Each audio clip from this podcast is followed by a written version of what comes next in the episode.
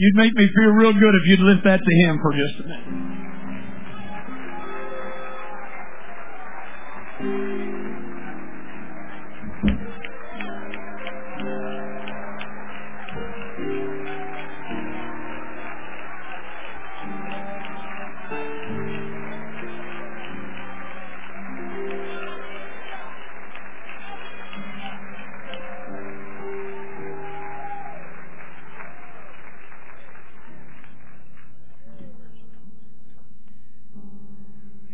Such a delight to be with you tonight. Brother Cox, thank you so much for your kindness.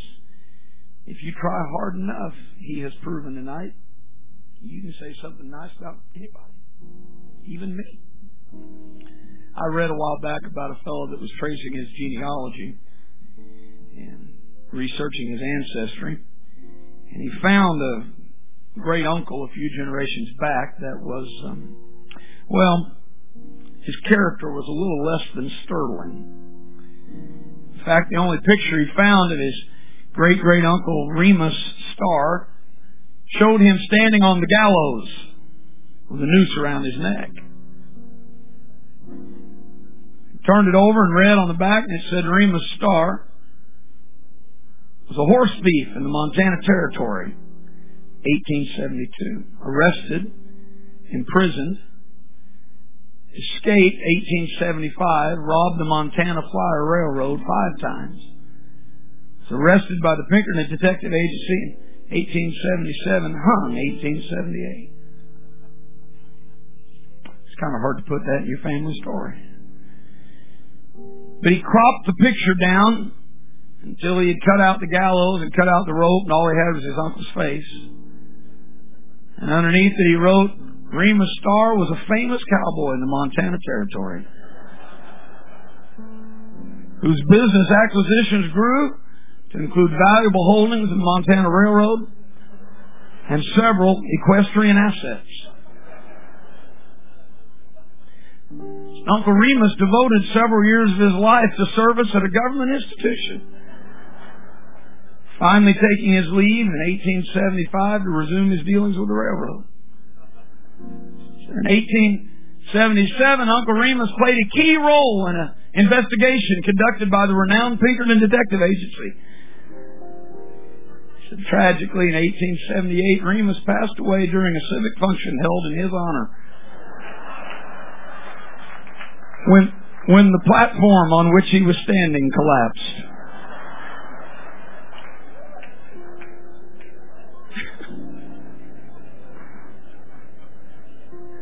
If you try hard enough, you can say something nice about anybody. And I appreciate your good superintendent's diligent effort tonight. Find something nice to say about me. it's such a joy to be with you. And I give honor to your great leadership, to Brother Cox and Brother Harper and these members of the district board. Gentlemen, I thank you for having trusted me tonight and allowing me to be here. Give honor to the elder, Brother Tenney, and all the great friends that I have here tonight. I um I really feel like I've got something to preach this evening.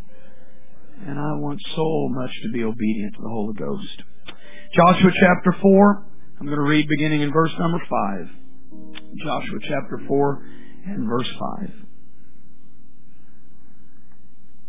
The Bible says this, And Joshua said unto them, Pass over before the ark of the Lord your God into the midst of Jordan, and take ye up every man of you a stone upon his shoulder, according to the number of the tribes of the children of Israel, that this may be a sign among you, that when your children ask their fathers, elder, when a, when a generation to come asks the generation that preceded, what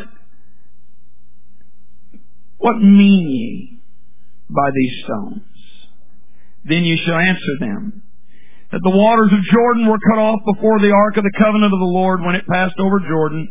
The waters of Jordan were cut off, and these stones shall be for a memorial unto the children of Israel forever. I'm going to preach tonight at the constraint of the Holy Ghost a message, follow the stones.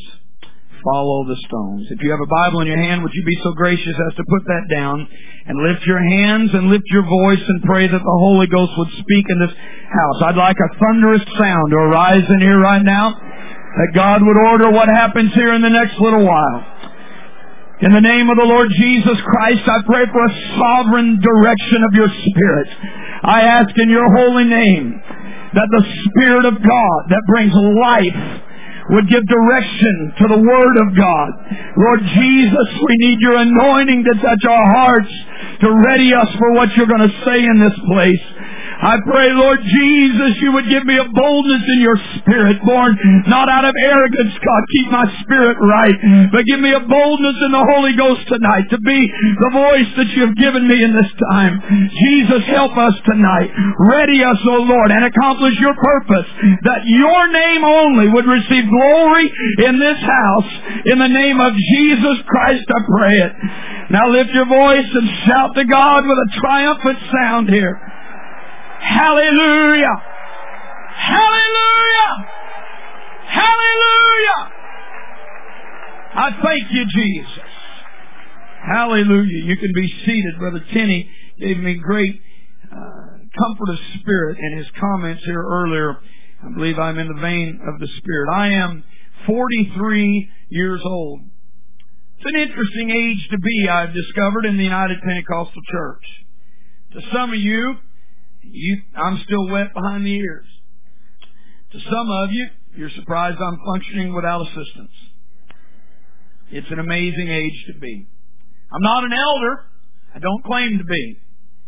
Certainly don't see myself as one that ought to instruct others in that regard. And yet, I'm not naive. I'm not a young man. I find myself in an interesting place. When Bishop Tenney gave us instructions, I didn't know which category I was in. I'm serious. I didn't know if I ought to seek out some 20 year old guy, lay hands on him, or if I needed to find a 70 year old individual, lay hands on me. I'm a man without a country. My youth division days are four and a half years behind me now. Young people today say, Scott who? And that's alright. I, I never feel older than when I watch Wayne Francis preach. I get tired just watching him. If you don't, if you've never seen that, then you don't understand. A few years ago at General Conference, our General Superintendent, Brother Haney, had a vision to have a passing the mantle service. I was so excited. We had these beautiful cloth tapestry mantle things made up and they were going to have those there that day and, and, and we were going to come and, and they were going to have older ministers lay those over the shoulders of young men and pray over them. I was so excited. And then I read the fine print. And I found out that to get a mantle, you had to be under 40. But to give one, you had to be over 50. It was a tragic thing to discover that I was too old to be anointed and too young to be a blessing. Pray for me. I tell you where I find myself, however. See years slipping by me at a pace that's hard for me to get a hold of somehow. I'm, I'm now a part of the Missouri District Board. I distinctly remember that when I went in to get my local license, district boards were made up of old men. now in reality, they probably weren't much older than I am now. But when you're right out of Bible school and you see guys, I thought they were sneezing dust. But it's all perspective. But I find myself at this juncture, early 40s, of being between generations, of looking at elders ahead of me of whom I have such high regard, and then suddenly realizing that I can look over my shoulder and something occurs that didn't occur a few years ago. I can see an entire generation coming behind me. For a while there, when I looked over my shoulder, I, there was nobody behind me. And now I look back And there is an entire generation of young men and young women coming up behind me. I see men and women of God 20 years my junior picking up the mantle of the work of God. And I'm so proud of you. But please allow me just a little latitude here this evening to speak and direct some comments perhaps to the generation that is on the trail behind me. To those that I look behind me that I'm trying to connect with the generation that I see before me. Please allow me just a little time here tonight to speak to some of you not as an elder, but certainly by years alone as your elder, because I come here this evening with somewhat to say to you at the direction of the Holy Ghost. I come not with a rebuke, but with a voice of caution that is born out of a perspective that can only be provided by birthdays. My foundation tonight is not born out of disdain for you. I too, elder, am not numbered among those that think the church is falling apart. Don't number me among those that think everything is crumbling around us. I believe in the church's future. I believe in the future of the United Pentecostal Church. Don't number me among those doomsayers that say it's all falling apart. I'll echo back to what the Lord said on this rock. I will build my church and the very gates of hell Now come on somebody. If the gates of hell can't tear it down, Hollywood sure enough isn't going to do it. And if the gates of hell can't tear it down, societal trends aren't going to do it. There are there's a foundation that's secure. The hope of God standeth sure. I'm telling you, I believe in the future of the church.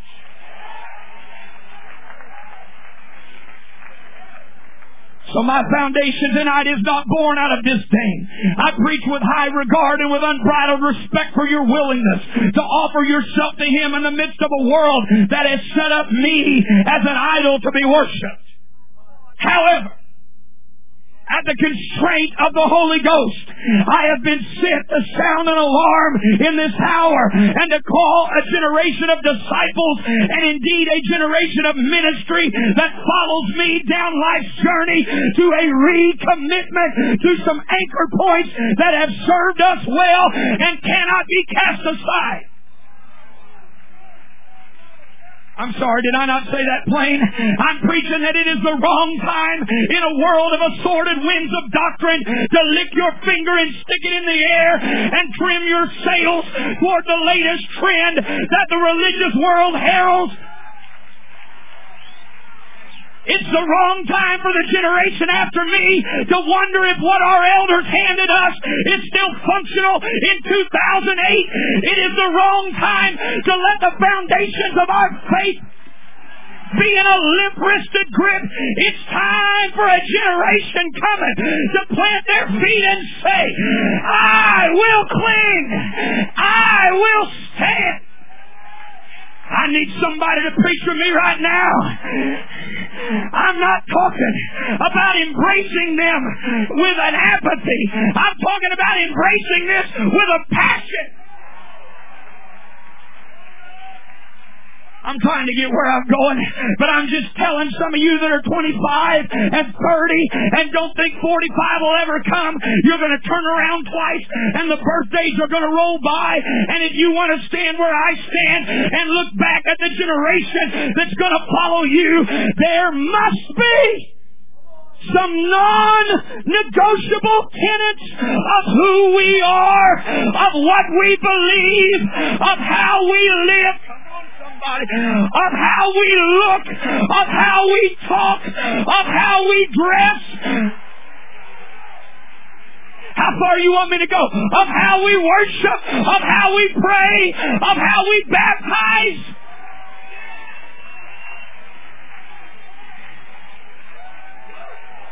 I need a generation of preachers behind me to say, I don't have to do this. I get to be this. I'm not apostolic because I'm forced to. I'm apostolic because I'm free to. This is not a shackle. This is salvation. This is not bondage. This is a blessing.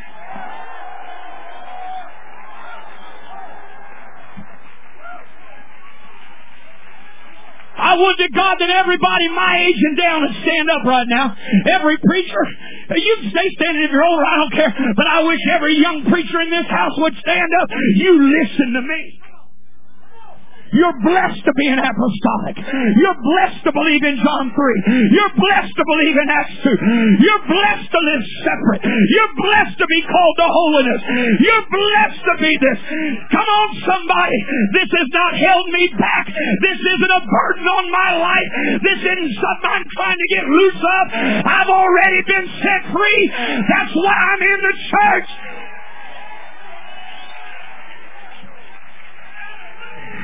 I'm not looking for a different path. There is no different path. There is one Lord and one faith and one baptism and one God and Father of all. He didn't say I am a way. He said I am the way.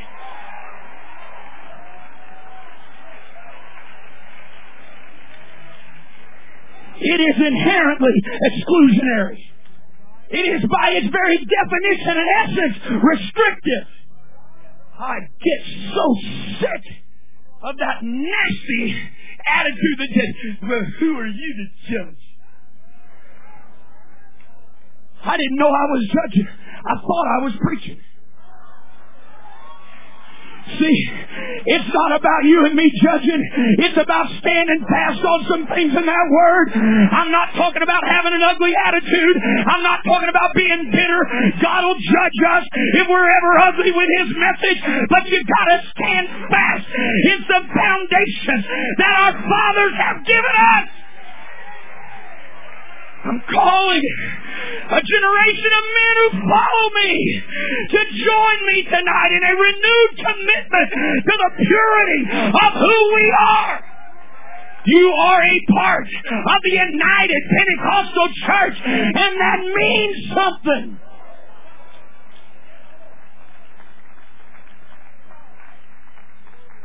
I, I am not an inherently confrontational kind of guy.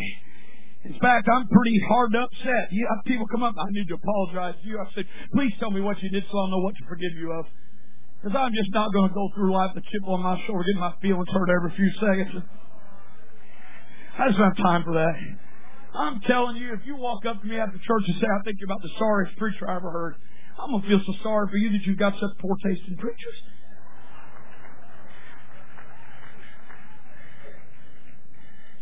Spit in my eye call me a dirty, rotten skunk, and I think I can handle it. But when a generation, when members of a generation, it's not a whole generation, but when members of a generation begin to casually cast aside what men that journeyed before the Nile River, and then after God had delivered them with a mighty hand, they made crushing mistakes and sinned against Him. And now 40 years removed, they have watched their fellows fall in the wilderness until at last only those two old, out of date, disconnected, irrelevant, gray-headed old men, Joshua and Caleb, remain. The priests carry the ark. Their feet touch the waters of Jordan. And then God demonstrates once again His power. The river stands up as a heap. The ground dries out. And some two million plus redeemed people see their way clear into the abundance of God's promise. Obstacles have been removed. Barriers have been torn down. And after a long wait, after 40 years of saying it's coming, it's coming, it's coming, it's coming, suddenly it was there. This new generation was poised to march into everything that God had promised their daddies. Unlimited possibilities beckon them. Dreams of glorious tomorrows shimmer just over the horizon of yesterday's challenges. They are poised to advance into territories that their ancestors had dreamed about and prayed about and waited for and with youthful zeal they longed to rush into the bounty of what lay before them and then that voice calling them to pause. Wait just a minute before you go forward. Stop just a moment. There's something important that we've got to do. It was older than their voice. It sounded a little weary. It came from a life that had seen more than they had seen. And it said, wait just a moment. Some probably question the timing. Wait! We've waited so long. Stop right now, but it's finally right here. After all that time, we finally got the chance.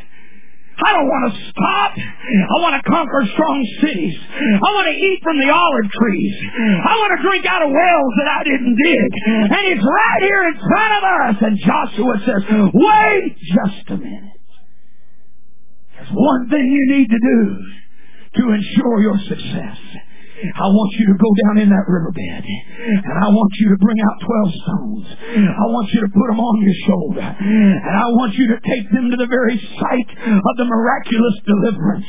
Bring them into the place you're being given and build you a memorial. What are we commemorating? It is a memorial to what got you here.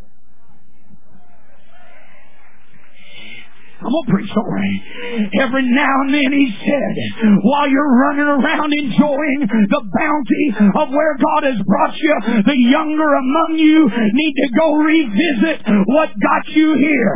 They need to have it rehearsed to them. They need, mm, lest you lose your connection. There's, you did never see the Red Sea part, and you don't know what manna tastes like, and you don't know. You weren't there the first time blood was painted on the door. Lord.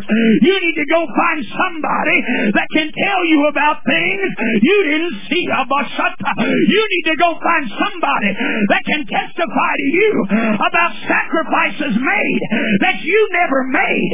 You need to go have somebody tell you how your shoes didn't wear out in the wilderness. You need to have somebody tell you about that pillar of fire that kept the Egyptians off your back.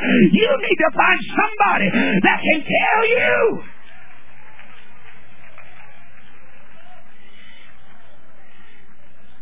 Uh, I'm just about to feel my liberty. Young man, I caution you. You do yourself a disservice when you sit down with your peers and discuss whether or not these stones are valuable. You put yourself in a dangerous position when a bunch of you that never came through the Red Sea sit around and try to decide whether or not the stones still have value.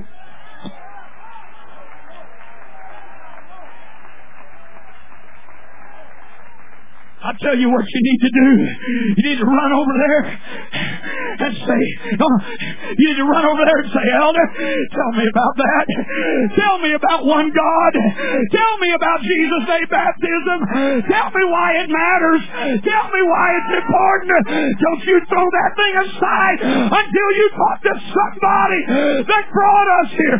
Don't you cast it aside until somebody that knows its value speaks into your life.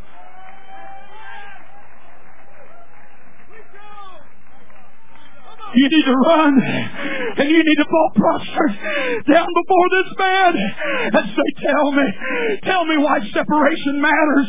Tell me how you build a strong church. Tell me about all night prayer meetings. Tell me about it. I wasn't there. I never paid the price they paid. I've never seen what they've seen. And before I cast it aside, somebody tell me about these stones.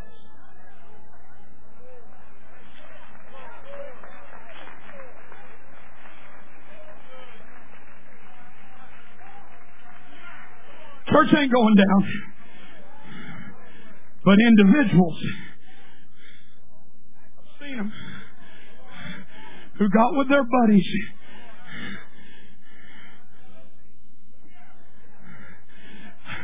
I think that's weighting me down. I think that's holding me back. That's a little heavy to carry.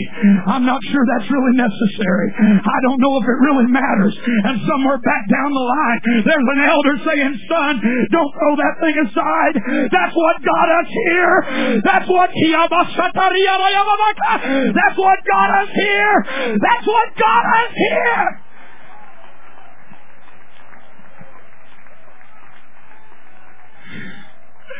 God help us.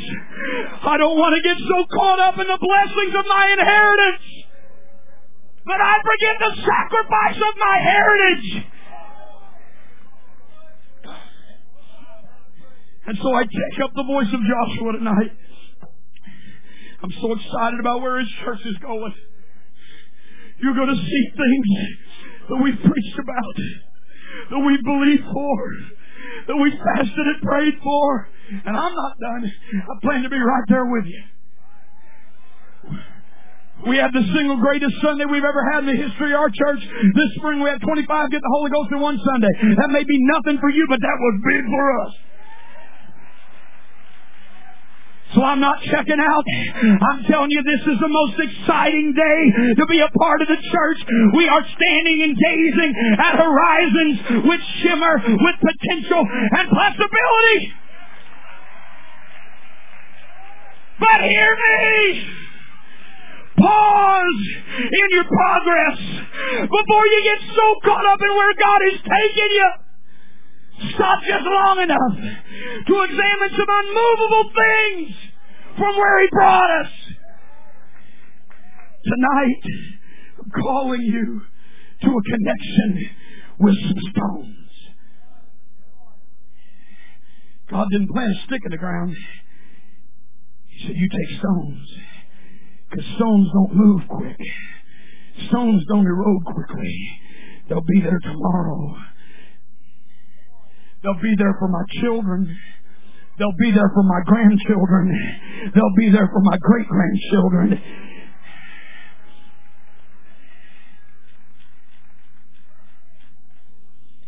In Oregon, the foothills of the western slopes of the mountains, there is a, a phenomenon in the forest there.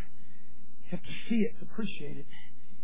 There's a row of trees that grow in a perfectly straight line. Mature trees, fully grown. Dead straight line. But the amazing thing about them is that none of the trunks reach the ground. They're suspended in the air by their root system. And the roots don't form a circle. They go out in two directions like the legs of a sentinel. And they're in a perfectly straight line. They're six foot ground. You can look down that colonnade, down that tunnel that's formed by the roots of those trees. You can, you can, you can walk down under that thing. The story behind it is what's known as a nursery log. Looks like this. It's a, see, the thing was that someday in the past, an old tree fell. And the seeds of the young tree, of the trees, landed on the bark of that tree. That's what you can see there in the lower right. That those are little seedlings, little trees that landed on the bark of that log that fell, and they began to sprout there. Well, as they grew, see, there came a time they had to put down their own roots. And so they start looking like this. Until finally, that old tree rotted away from underneath them. And it left them standing with their roots anchored where the previous generation fell.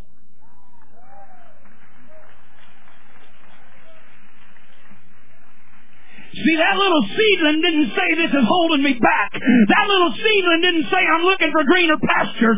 That little seedling didn't say this is old and outdated. It said I'm going to take my identity. I'm going to take my identity from the generation before me and then I'm going to put my roots down in the soil that was fertilized by their Come on, United Pentecostal Church. I'm calling on some young families and young preachers and young ministries. Put your roots down in this thing. Sink your roots in the soil that's been fertilized by the testimony of our elders.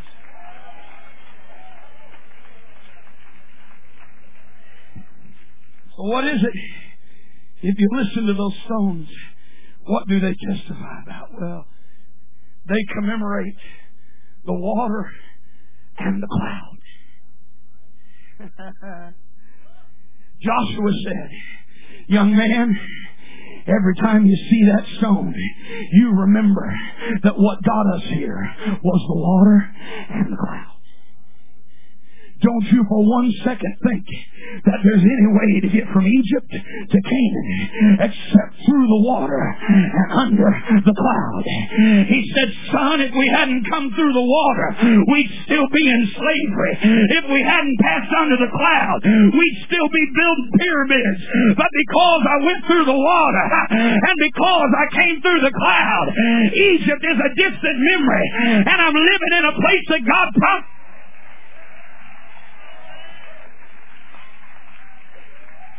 They said there were some that thought there was a shortcut, and some set out on another way, and they thought all that water and all that cloud stuff was just for the last generation. But you listen to the voice of Joshua tonight. There's no way to get sinners from Egypt to Canaan except through the water and under the clouds.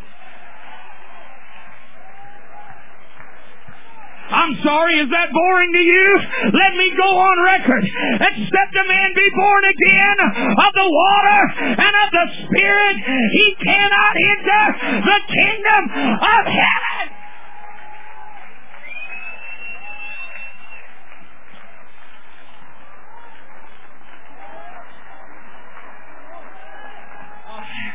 I'm sorry. You gotta love this more than that. You gotta be sold out to this more than that.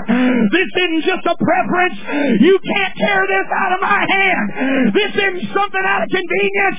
I've got a hold of a testimony of my elders.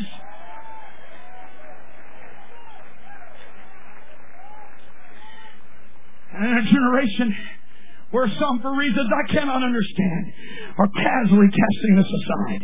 Ah, let me be the voice of one who precedes you on the journey. This, I hope you can say amen. This message is not outdated and it's not in need of a facelift. Let me try this. You don't have to beautify salvation. Salvation beautifies us.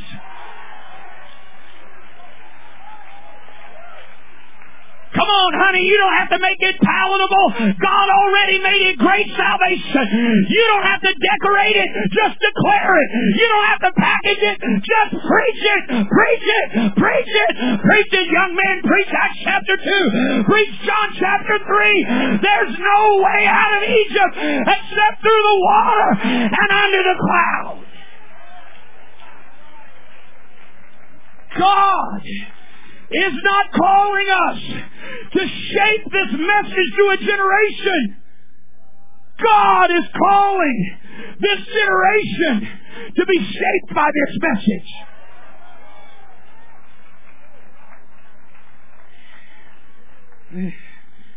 See, stones don't give in to pressure. They just keep their shape.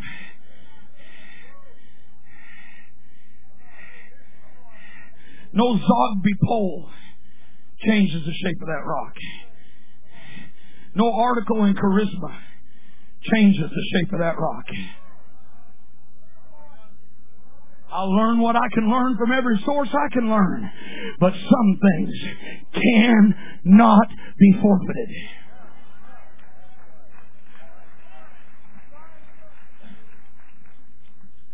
My grandpa preached the gospel for 65 years. Don't any of you know him? He didn't ever stand in a venue like this. He was never on the platform at General Conference. He just started seven churches, that's all. Yeah, he just.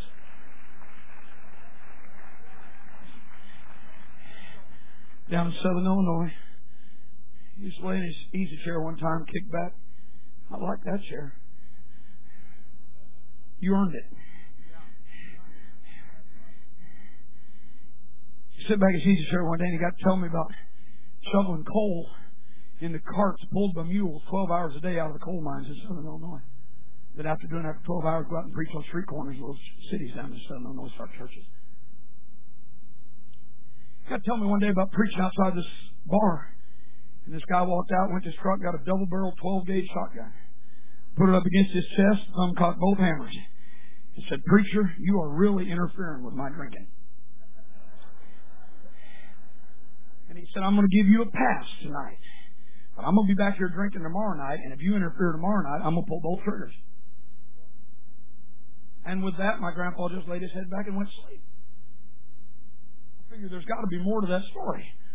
I woke him up. I said, hey. I said, what'd you do? He looked at me like I didn't have two brain cells touching each other. He said, I went back and preached. And I said, I said, but Grandpa, what would you have done if he'd pulled the triggers? He looked at me and said, Boy, how's he going to threaten me with heaven?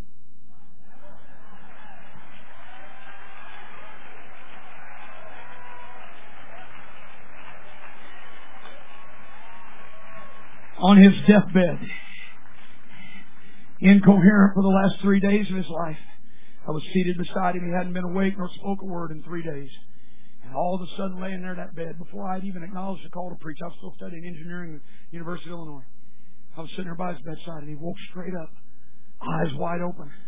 Couldn't see his glasses were over there, but he reached out with his hand, and he found his old Bible there on his nightstand. And then he reached out with his hand, and he found the lapel of my coat. And he took that Bible He slapped it up against my chest. And the last words he ever spoke to me on this planet, he said, Preach truth, son! Preach truth!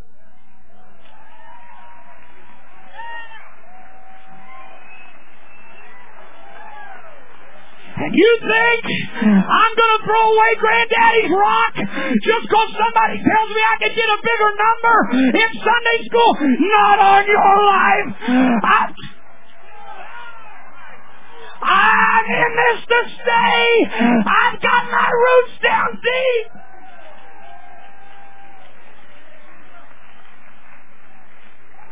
Okay, here we go. These stones talk about the water and the cloud. This is where you may get ugly with me, but I'm not scared of you unless you're a pilot for Northwest Airlines. These stones commemorate lives that were governed by Him. When you ask those old elders about the testimony of the stones, you would have heard them tell you about a God who was rather intrusive in their life. A God who had the audacity to think that just because he got them out of slavery, he had the right to tell them how to live. Imagine that. A God that just because he got the Egyptians off their back thought he had a right to tell them how to dress.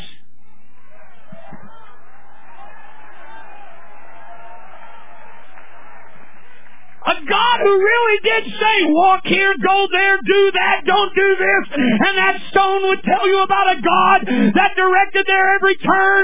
A God who dictated how they walked. A God who specified what they wore. A God who decided what they looked like. Come on, somebody. A God that said, My people are going to stand out from all the people on the earth, and they are going to be a testimony of my holiness. What are these stones about? They testify to a God who called them to be separate. No, let me try again. They testify to a God that called them to be separate. A God who never demanded that they be omnipotent because He was.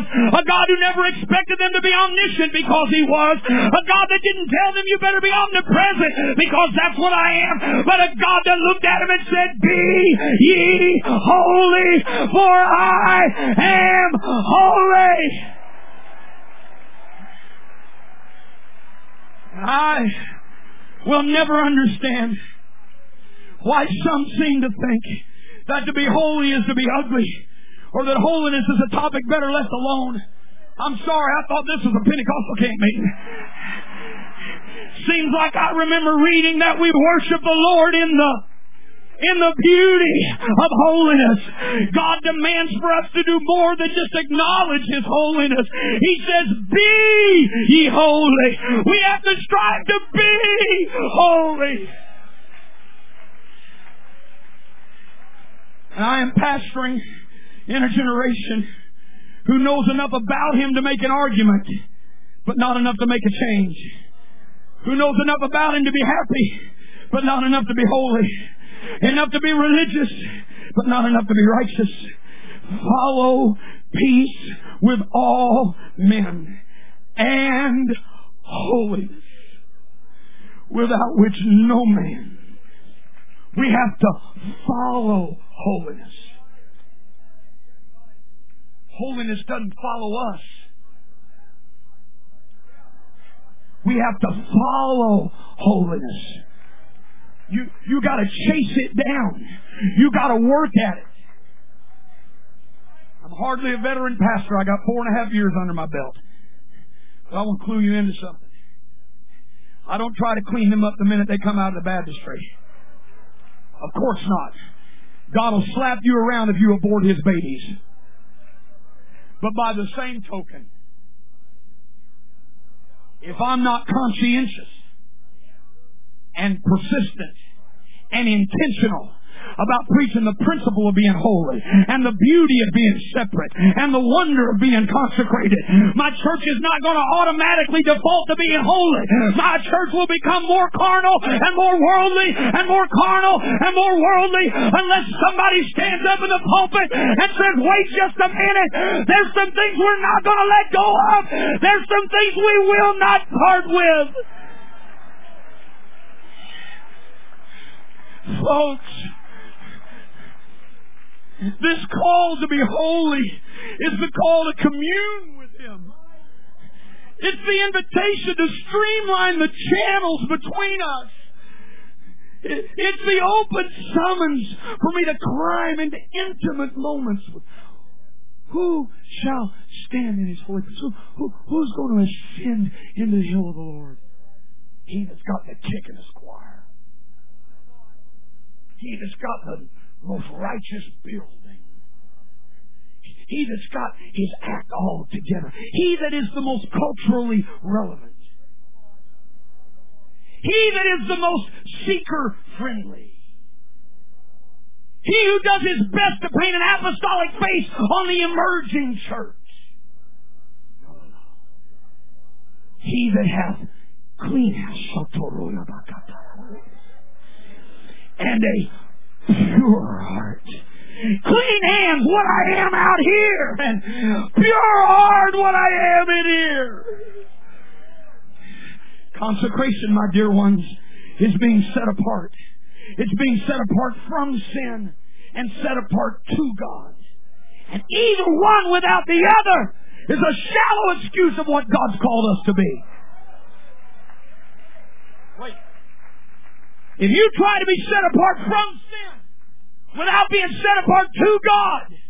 You're a Pharisee who has confused self-righteous regulations with relationship. But if you try to be set apart to God without being set apart from sin, you are a farcical excuse of an apostolic who has confused liberty with license. But when we embrace this thing that says I get to be close to Him and I get to be separate from the world. We honor the pathways from the Word of God established by our elders. Because young pastor, listen to me. Once you assuage your conscience by calling something a necessary evil, it begins to look more and more necessary and less and less evil. I am compelled tonight to risk being misunderstood. I can handle that. So critique me, misconstrue me, misquote me, take the tape, lift out clips out of context, put them on YouTube. I'm a big old boy, I can handle it, and I got some big friends come take care of you. But I want to take a generation back to some stones I pray to God you agree with what I'm about to say. But there are some marks of devotion in the apostolic church, which are the hallmarks of our pursuit after Him. Our elders handed them to us. They are founded from the scriptures, and they are not to be lightly cast aside. I mean no offense to anyone, but allow me to be exactly what we are. I will not hang my head in shame for being a United Pentecostal. So here goes. Our ladies manifest His holiness in the uncut hair that we devote to Him.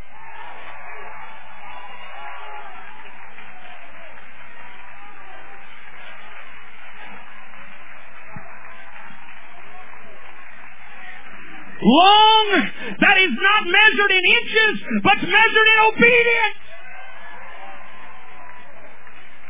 The consecration of our apparel compels us to modesty in the midst of a culture driven to every extreme of lascivious behavior and appearance. The distinctor of gender in our dress pleases our God. It's good that our ladies look like ladies, and it's good that our men look like men.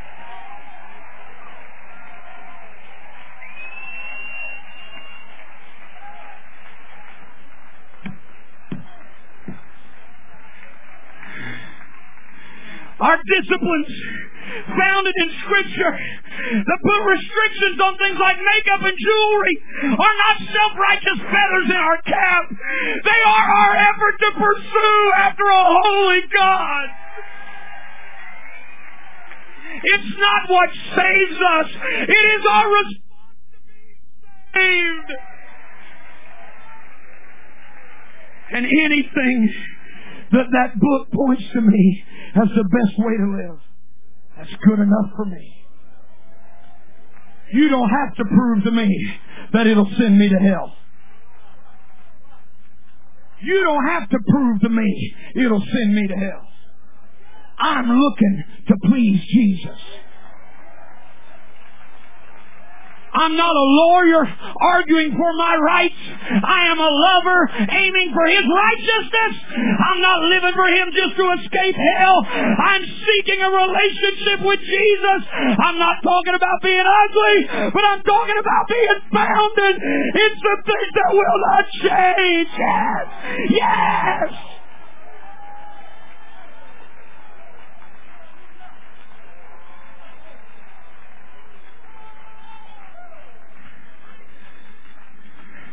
Because I've grown weary and I'm concerned with too many young voices whose chief aim seems to be relevance and acceptance and getting too caught up in buzzwords like emerging church and seeker friendly.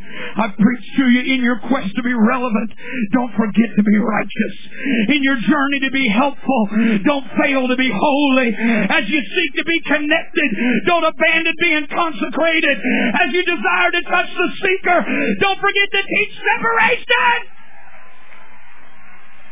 Because I'm just going to get right in your face and tell you that the church has always been countercultural.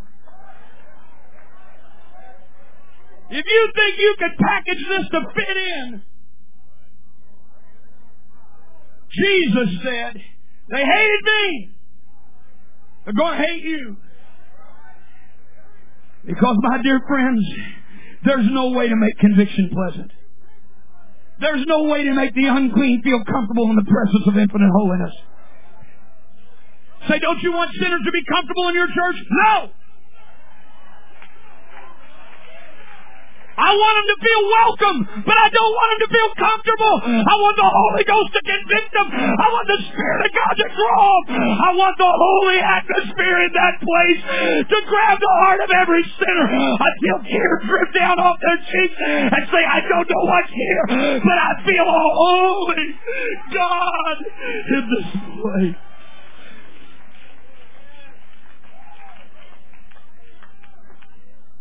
Was laying on my face in my office, and I hasten, I've been too long.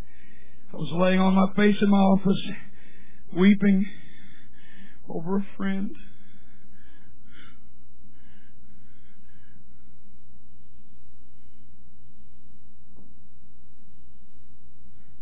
Who walked away. He still loves God. But he walked away.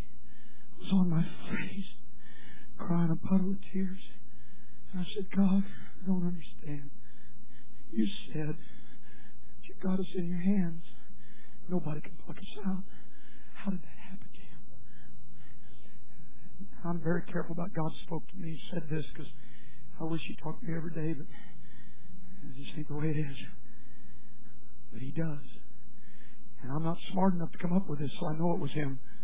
He spoke to me and said, Son, I began to lose my grip on a life the first time a man's heart seeks to explain away what his spirit already knows is wrong.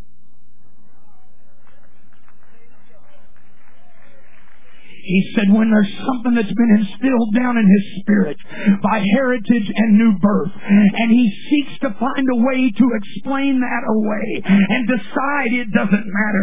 He said he's wiggling trying to get out of my grip. I laid on that floor and I said, Oh God, don't ever let me fall prey to that. Don't ever let me make that mistake. I want my spirit to reign higher than my emotions. I want to stay in your hand. I want to stay true to some things I've been taught. I want to plant my feet firmly in this thing.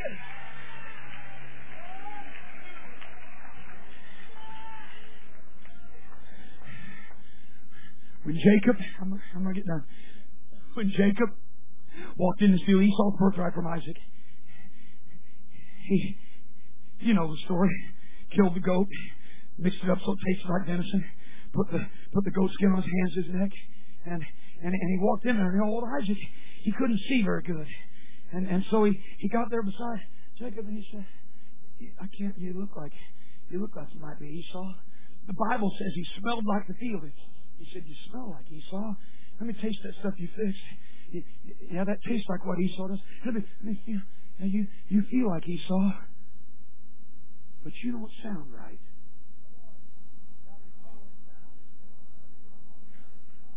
Because the last of your spiritual senses to be deceived is what you hear. But Brother Graham, I went to this big thing and I felt Jesus. What did you hear?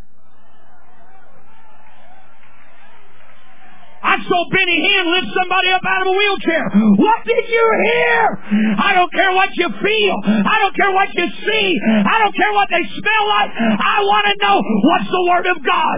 What's being preached. What are they declaring? I want to ground my life in the unshakable, unchangeable testimony of the stone.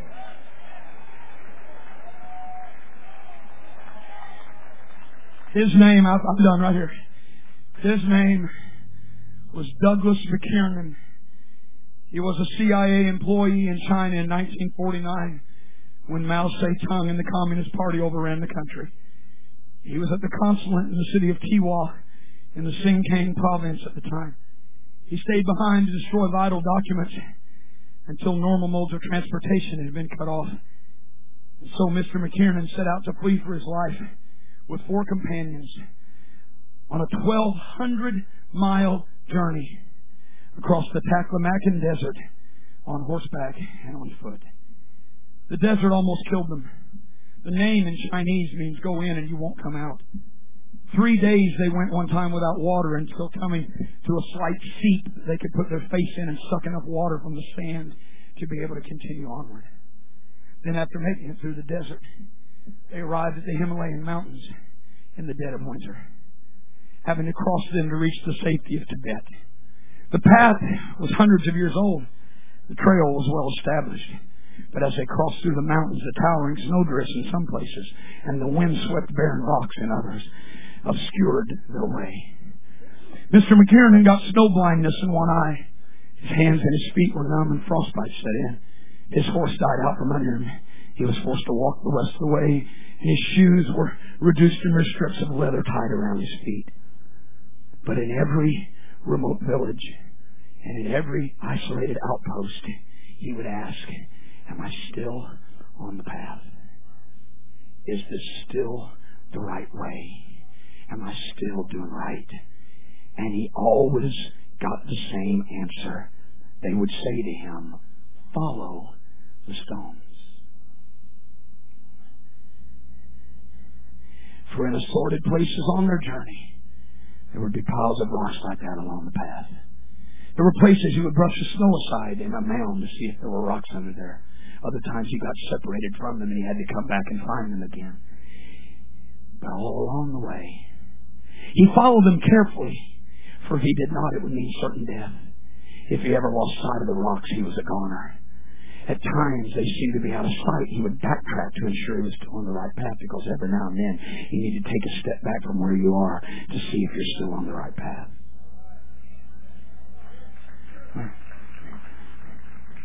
And ultimately, those stones led him to the end of his journey. But what were the stones? Can you put that back up just a minute? What were the stones? What were they? You see, the ground there is consistently frozen. And so when travelers died, there was no way to bury them. So they would just pile stones over where they fell. And the trail was marked for safety by the testimony of former journeyers. The trail makers became the trail markers. And the message, follow the stones.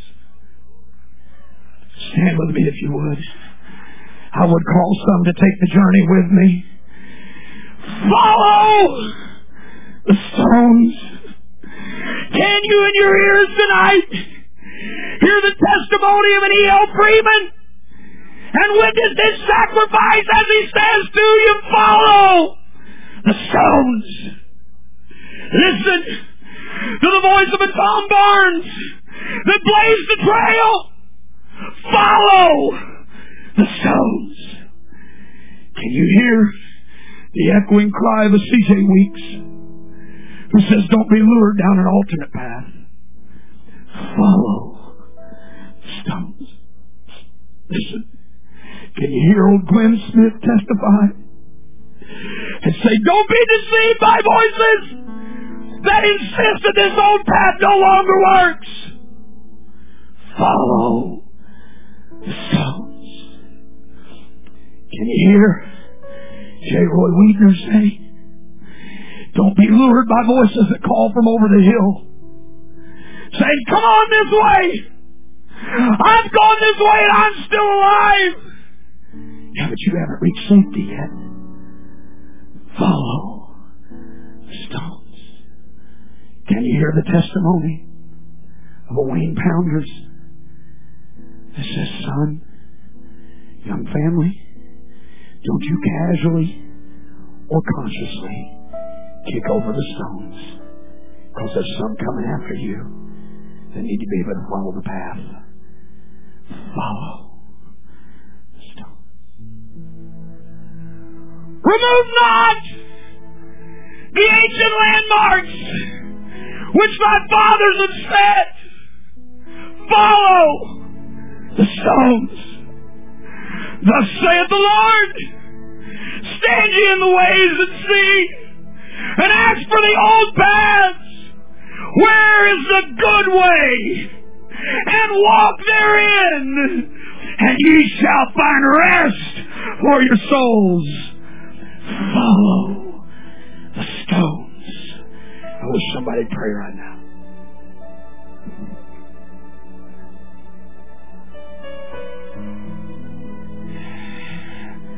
I wish some of you that are my generation and down would come hurry into this altar tonight and put your face on the carpet.